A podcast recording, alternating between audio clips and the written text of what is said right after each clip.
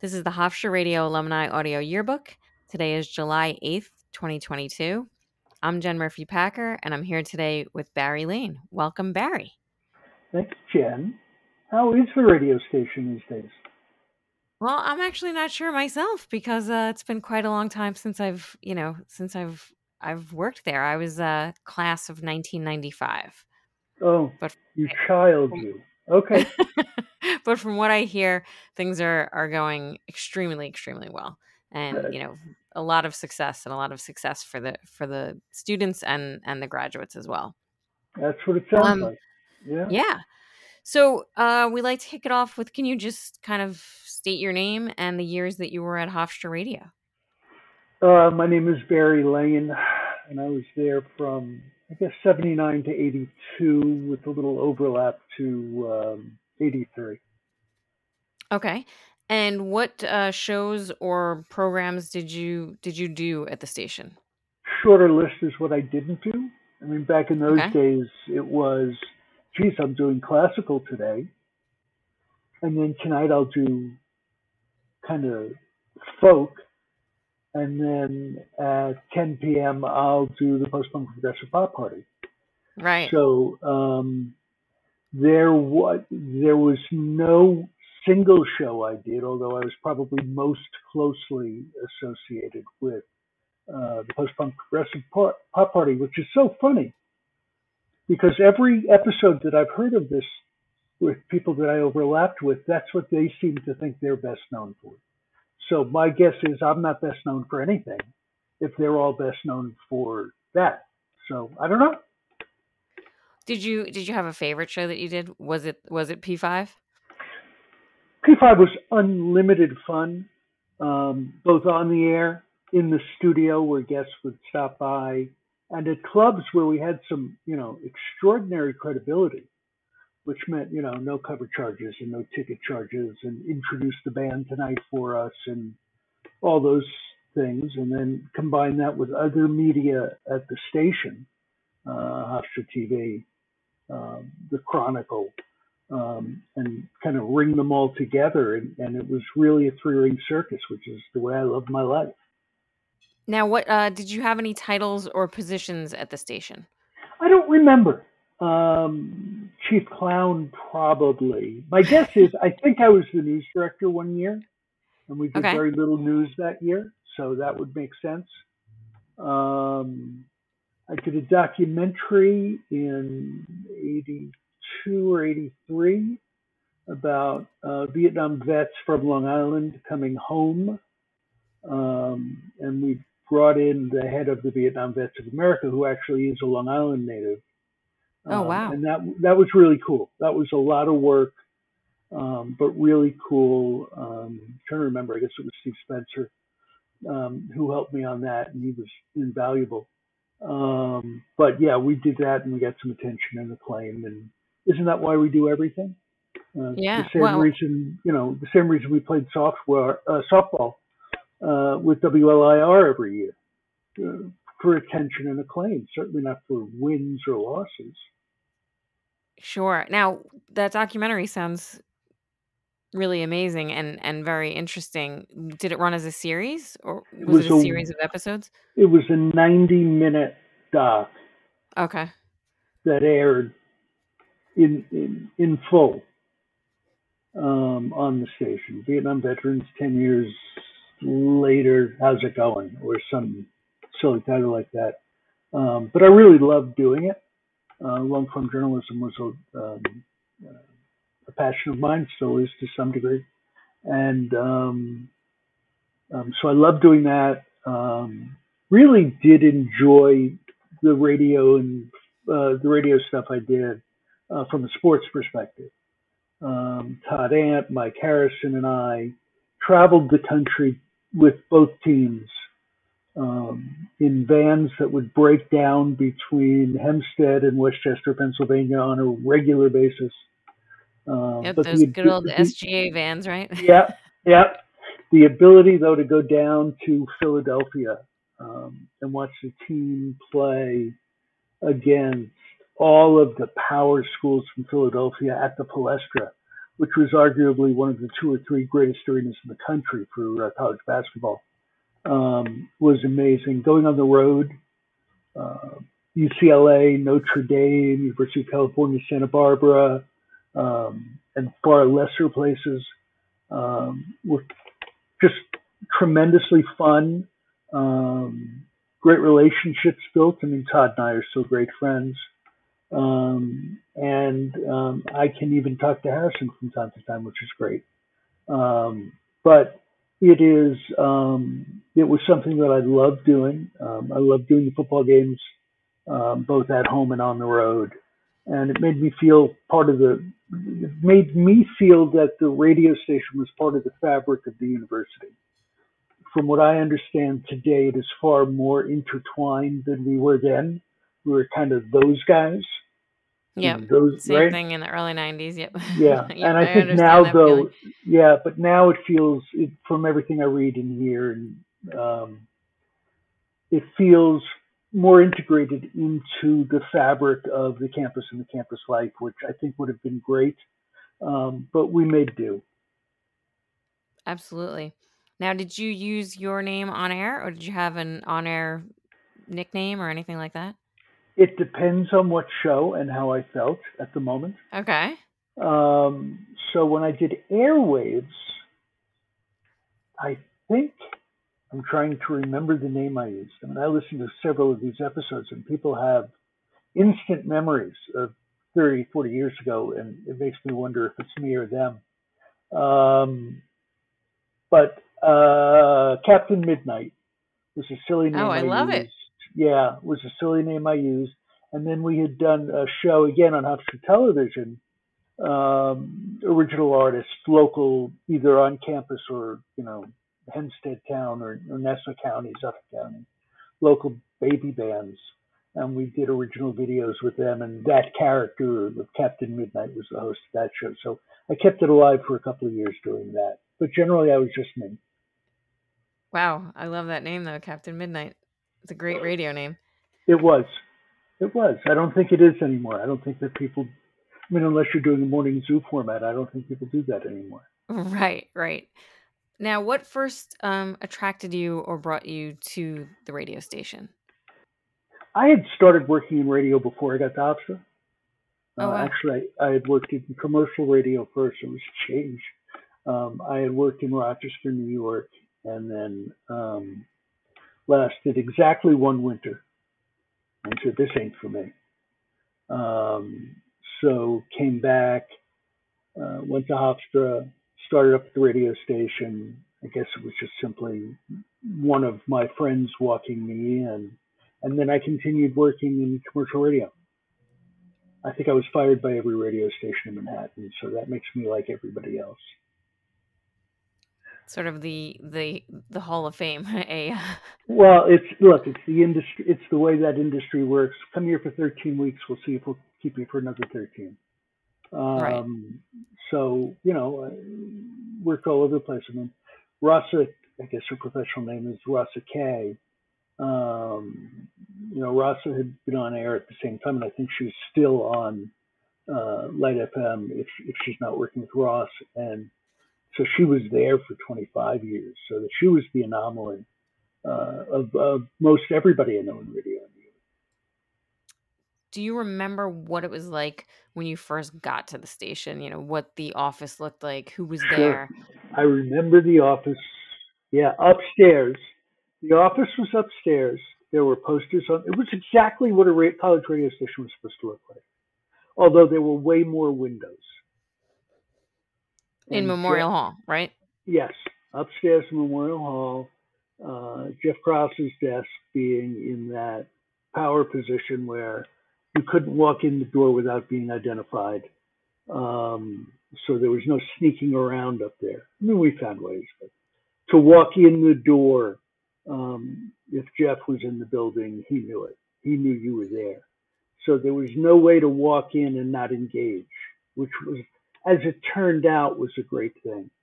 Because, um, and I think everybody you've ever spoken to, or you guys doing the series have ever spoken to, no one's really had a negative thing to say about Jeff Krause, and there's a reason. because there was really no, nothing negative to say about Jeff. He was tough. Uh, that tough but fair thing is, is crap, but um, Jeff was tough in that he had certain expectations of some professionalism, um, if not professionalism, an attempt at it. Um, you know, we all had to have our uh, FCC licenses, even though none of us really knew what we were doing. Um, as long as the, you know, we were taking readings, and as long as it didn't start smoking, we were okay. um, everything was old, and I liked it that way. Uh, the record library was in the announce room, which was separated by glass by the mixing board. Um, and I hated that. And so I started doing, particularly P5, it was really very much a, uh, a one person show. There wasn't, right. um, we weren't separated and we didn't have an engineer. And part of it was night and part of it was the nature of the program. Um, and then when we had guests, it was it was awesome. You know, whether it was uh, folks from the UK making their first stops in the states, Duran Duran, you know, the night before their first show. Uh, was not was out of Detroit, which was Don Was's band, and Don is probably uh, one of the five biggest and best producers in, in the music industry today, with his uh, Dave Weiss, also known as Dave Was. But I mean, they had a band that was just extraordinary. You know, Sweet Pea Atkinson, the whole Detroit group, uh, the Funkadelic, uh, the Parliament Funkadelic uh, group, crew. It was extraordinary, and all of them came into the studio one night. It was just more fun than it should have been allowed. Um, so yeah, there were a lot of things I remember about that place, about having guests in, having callers online. Um, we could do almost anything as long as it was within certain set ground rules. You know, watch your language. Um, the seven second delay was a very real thing at the time. Um, everything was analog. Um, and it was about the energy in the program. You know, what, what, what the Polka show was on the weekends was very different from Airwaves. Um, yeah. I guess today we'd call it classic rock um, or folk rock or might even have wandered into the realm of alternative, uh, like a momentum or something like that on, uh, I'm sorry, Right. Spectrum on Sirius XM. Um, and we were breaking music every day. Every day we were breaking music. Uh, Pix in New York, in Manhattan, um, was kind of neck and neck with us in breaking artists. They had a much larger signal, obviously um, and and or Pix FM. Um, and LIR was, you know, they were an outlier. Uh, for anybody to suggest that they created the format is just not true. Um, and I will stand by that. The format on Long Island was created by us at P5. Uh, LIR picked it up, frankly, um, after it was picked up in LA by K Rock. Um, but yeah, there is no doubt that that that was one of the great things about it. You know, we weren't jocks, but we were influencing culture Yep. um, uh, within you know the the five to fifty to five hundred mile radius, depending on how the weather was at any given time, um, and that was really fulfilling. Did I hear you correctly that you interviewed Duran Duran the night before their first show in the U.S.? Yes, and then that that night I did the first review ever of their show, which was, appeared in the Chronicle at four o'clock in the morning when I finished writing. Wow, what what was that like to interview them? I mean, I can't even like. How old were they, and and what Not was much. their? Not much older than me. Um, I mean, right? Um, um, they were not, you know, like they were not the king of the hill by any stretch of imagination. Their tracks were extraordinary. They performed well. I thought they were going to be too reliant on technology, um, but they weren't. It worked really well, um, and they were great. And you know, I went to see the Waitresses' first performance, and they were terrible live wow. but but they had a single hit, so good for them. Um, Yep. And you know, you spend time in clubs on Long Island at a time that Long Island had clubs. um, or at least that I know of. Um, and you get to know people, you know, whether it was Malibu, which was, I guess, the preeminent club for live acts at the time. Um, I mean, my father's place and others existed, but they were not in our format, right? They were more in the airwaves format. Right. Um, so, you know, it was good. It was nice to know I knew where the side door was at Malibu and I was welcomed through it. Um, and hang in with bands, and whether it was truly was not was two nights in a row, once at Malibu with I think 12 people in the room, and the night before at Max's Kansas City where, where it was standing room only. Um, those were great days. Those are days I look back on now and go, oh, I mean, you're talking to a guy who ran a company called National Lampoon. So if I'm telling you those were some of the most fun days of my life, those were some fun days. Right, right. Now, can you take me through what the training classes were like, if you remember? No, um, no. Either I didn't stay, or I slept through them. Uh, okay. Walchefsky and Kraus were never happy with me. Um, couldn't pronounce, enunciation was always a problem. I took a very casual approach to what I was doing on air, the same way I wrote. In fact, when I was in graduate school, I was a teaching fellow up at Fordham. Um, I had a professor come to me and say, Would you stop writing so conversationally? And I said, Thank you very much. That's high praise from you. And um, I had to learn how to write academically, and I never learned how to speak academically, if you will, in that uh, very short burst, enunciating, and I know how, but um, I never had that really deep voice. Walchefsky could put it on. Jeff Foss, may rest in peace, had it naturally, but didn't have some of the other skills. Um, and we were always so surprised and disappointed that he didn't break through when LIR came out came came to our format that they didn't come yeah. knocking for him. Um, he was yeah. older than most of us. Um, for some reason, he really drove post punk progressive pop party to an early hip hop format. Um, right, and that's which, what it was when I when I was there in the '90s. Yeah, yeah, it was an early hip hop format, and we were a crossover. I mean, literally a crossover.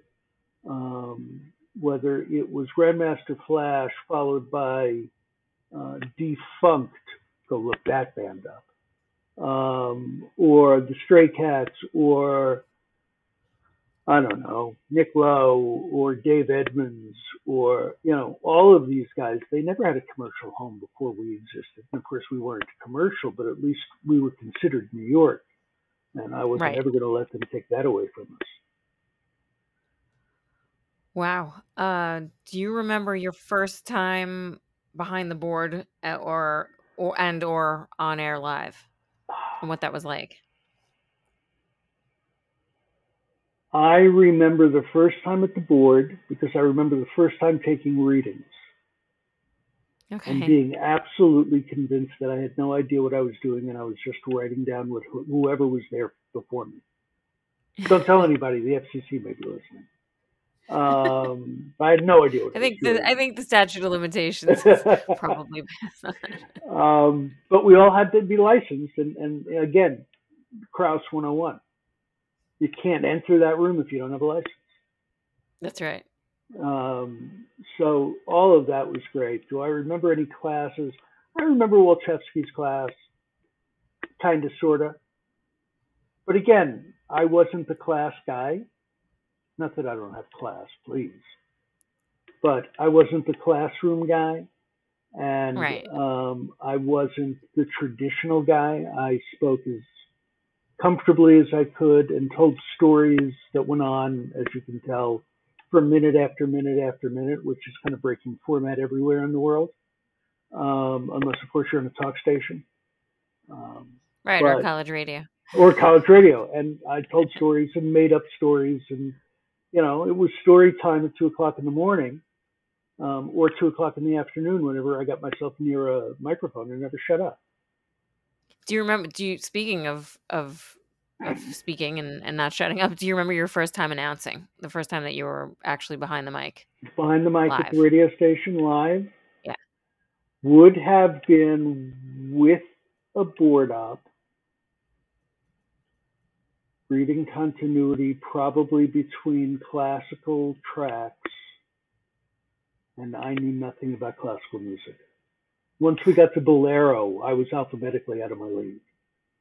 Um, but um, it was great fun to learn, and learn I did. I had to, um, and try not to play the same songs in the same order every week. Um, but uh, that was my first time on air. I do remember that. I think that was Jeff's way of testing me, and I think his way of punishing me. Yeah, I think a lot of us kind of earned our chops uh, on the classical show, and you know some of those pronunciations. to this day, I, I probably couldn't do if you put them in front of me. Right, absolutely right. And you know, Wagner, Wagner, uh, who knows? Everybody who knows is dead. So make it up however you know, however way you'd like. And you know, contemporary classical was interesting. It was how do I move Herbie Hancock into the classical time slot? Because he was about as close to American classical as you can get. That in, Right. in on one of his albums, right? And how do you justify that? And then I did the jazz show, and hey, Herbie Hancock showed up again. And um, you know, there were just there were there were staples. You know, um, Gil Scott Heron. I couldn't get enough of Gil Scott Heron. I literally played him, I think, in every time period, other than classical. Played him on airwaves. I played him on on on the P5. Um, uh, you know, he, he was a legend. He, that was where hip hop started. Forget the Sugar Hill Gang and, and, and Grandmaster Flash and Melle Mel. All of those guys who became buds. I mean, uh, Kid Creole and the Coconuts. Great, great band that nobody will talk about today. Was Not Was was the same thing. Um, so yeah, I, I, I loved the hell out of it. Do you remember who may have been when you first arrived? I know you mentioned a couple of names um, when you Mhm. first, you know, came to the station. Do you remember who kind of either took you under their wing or was helpful or, you know, kind of showed you the ropes in the in the early days? Um, the first person to show me anything was Scott Cinnamon, who showed me where the restroom was. Very, it's that's Um, important It is. Trust me. Trust me. And that was both upstairs and downstairs. Um, Jeffrey was never warm and fuzzy, but always accommodating and always an ear and and and and advice that you know people don't talk about that about him that way. They they make and we all do it, right? You make fun about his affectations, but as a human being, was you know second to none. Um, but I remember Cinnamon really welcoming me. I remember Suziza welcoming me. Um, Sean McGowan uh, welcoming me. Chris uh, Store. Uh, well, Chevsky never said hello. I wonder why. Uh, Rasa and I became very close. Uh, Todd Ant and I remain very friendly. Um, I think it's the longest relationship. And then there used to be a guy on the air um, whose on-air name varied from Jimmy Dread to Jimmy Jimmy Boo, um, and I won't mention his last name just because um, because he passed away a couple of years ago of cancer and just out of privacy.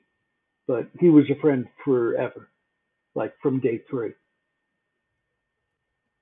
He was the guy who hooked me up with Goldsmith and with Curto for P5. I mean, when we were having the original meetings talking about who was on playlist, who was not, what the format was in planning the shows. That's, I mean, when I talk about that was, you know, that I was really proud to be part of that from the beginning. I mean, the beginning. Um, Wow, was, so you were there at the inception of P5. I I remember I walking the library with Goldsmith, but Goldsmith, who I'm sure won't talk, you haven't spoken to, um, and Sal Licurdo, who went on to a famous career at WNYC, no, at NYU's radio station, sorry, um, and then spent 20 something years at MTV and VH1, and now is the head of programming for, was the head of programming for uh, Southern California Public Radio, all of it. And I think he just took a new gig, uh, but he's been a radio guy his whole life. And uh, there were some other people who were never on air who belong there. I mean, Rod Houston, um, who's in like the voiceover Hall of Fame, never did an air shift, as far as I know. I met him Wow. on the TV side. But you you and these other folks really started P5. I would never say I did. I would say it was Goldsmith, it was Locurdo, it was then Jimmy and me in that order. Would never Right, but it was during- it. It was during that- your during tenure, time. right. Yes, absolutely. Right. Wow. Wow, that's that's amazing. And it's it's it's survived all this all this time. Well, as long as the spirit it continues, it will continue. Right? Post punk progressive pop party became much more than that. It defined an era. It was that transition. Well, you know what also defined that transition was um, the Vans Warp Tour. The Vans Warp Tour was that bridge for 25 years from pump from punk to rock with some stuff, and it went punk rock pop. Right, a bunch of their rock artists became pop stars. Green Day. Right. I will never accept Green Green Day as a punk band. You're playing 20,000 seat arenas. You're not a punk band. I still said the same thing about U2. At a certain point, you have to accept that you've broken through. Right? Right, John McEnroe was mainstream, whether he thought he was a bad boy or not.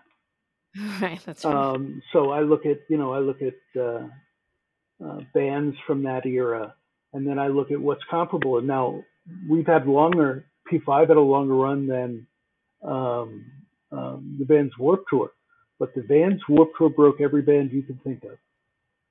Now, do you recall when you felt comfortable at the station and and being on air and kind of you know it sounds like it might have been right at the beginning because it sounds like there are a few people who were extremely made you feel at home um, right out of the gate but do you know when you felt comfortable behind the microphone at the board um, Never comfortable also- at the board. Never comfortable at the board. Okay. Um, com- somewhat comfortable at the microphone because again, I had done it before I got there, and also, as you can tell, I won't shut up. Um, and comfortable with the organization, which I think was really, really important for me. I spent more time in media at Hofstra than I did in classrooms, right? So I played a role at the television station. We actually created an SNL type sketch comedy show way before these guys ever thought of doing it. Uh, back in 1980 or 81, wow we did a TV series called Be Serious, which had, you know, our version of uh, the news. And instead of, you know, SNL news, it was BS news. Right. Um, and Madness was our theme song. And, and, and One Step Beyond came from P5.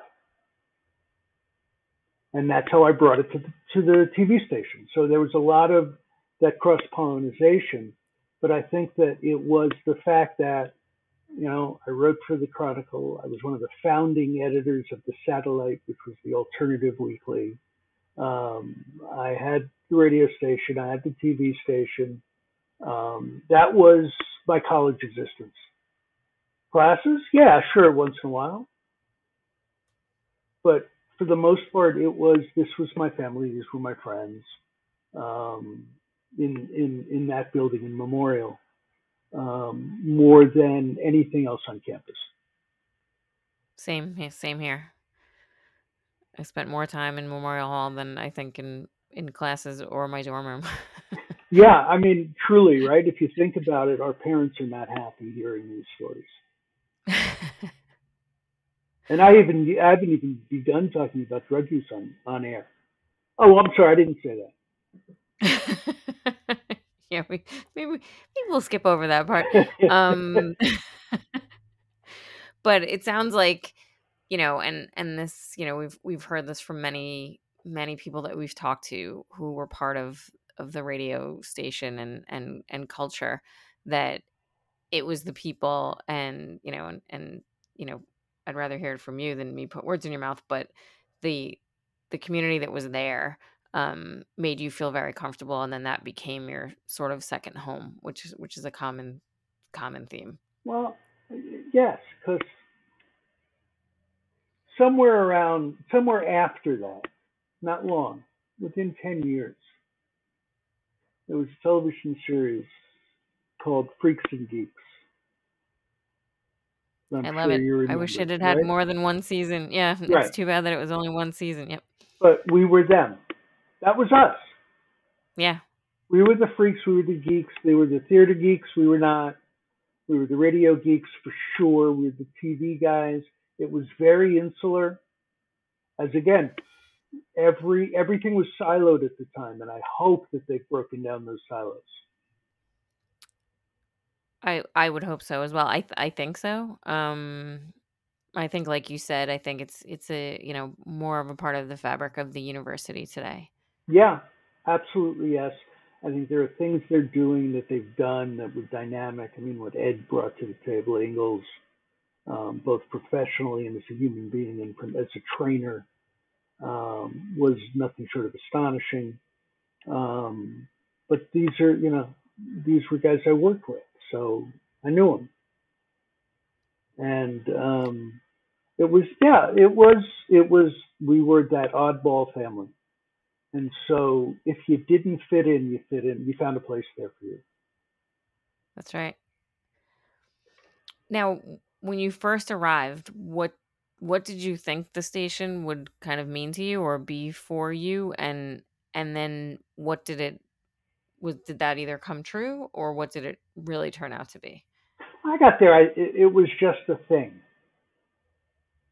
if that makes any sense. It was an amorphous kind of this is cool and I love radio and I was a passionate radio listener, not so much of music but of formats. I was a passionate consumer of radio and I had worked in commercial radio. So to me it was a room with a microphone and some technology behind it. Um, when I got there, and that's all it was. And by Right. the time I left, it was really, you know, one of two or three things that defined my time on that campus. I think doing sports helped break down some of the silos. Not that we did, but sport, the sports group and news to a lesser degree, but certainly sports, um, pushed the radio station further into other buildings on campus. Yeah. Whether, whether it was a gym or a bus or a road trip, you started getting to know people.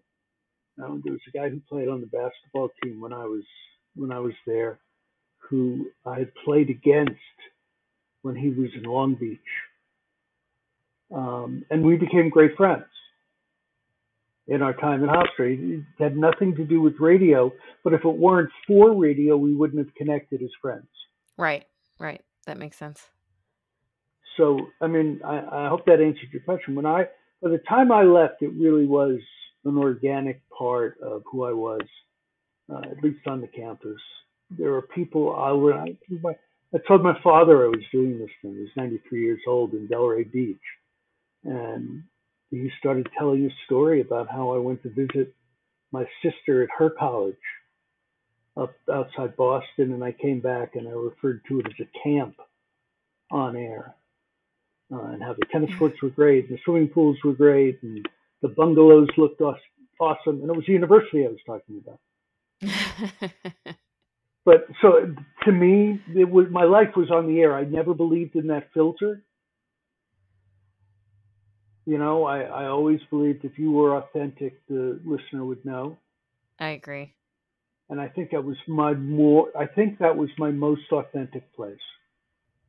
Well, Barry, this has been so great chatting about your time at the station, and especially, you know, these interviews have covered everyone's kind of early tenure there. Um, I'd love if we could keep the conversation going at another time and, and cover maybe, your your later years at the station. I, I appreciate your sharing your stories so much. I'm I'm I'm gonna go listen to Duran Duran after we after we're done. Um, because of you know that that story really kind of blew my mind and, and all the other you know I, I took a lot of notes of, of all the other bands that you mentioned so i will definitely check them out but but thank you so much and and hopefully we can speak again soon Sure, would love to. And I will say, I- if you don't mind, I, the one thing I would like to add is, if of it weren't, anything if it weren't for that radio station, truly, if it weren't for that radio station, my career, which took some very odd turns from programming WMCA when it became a talk station while everybody else was thinking about it, to going to LA and making movies, and running National Lampoon, uh, and creating a 24/7 comedy network for Sirius XM with Lampoon. Um, it all started there. It all started there. My capabilities, the lack of capabilities that became obvious, um, the, my ability to ask questions, you know, the ability to learn that I don't know what I don't know started then. And now I know what I don't know and doesn't help much more. But if it wasn't for that ignorance, which came, became confidence and then overconfidence, um, it never would have happened anywhere else me. So I do want to say that, whether it was day one or year four, it didn't matter. It, it happened there and it enabled me to do whatever else I did in my life. i feel the same way and i, I know that there are many of, of us among the alumni that that feel the same way so thank you for sharing that My pleasure. I, it's true. I, I don't think about it enough, or I think about it too much. It's the same. Um, but yeah, so I appreciate you asking the questions. I, I don't think about this. I certainly don't talk about those days very often because, you know, first of all, there's nobody left alive our age.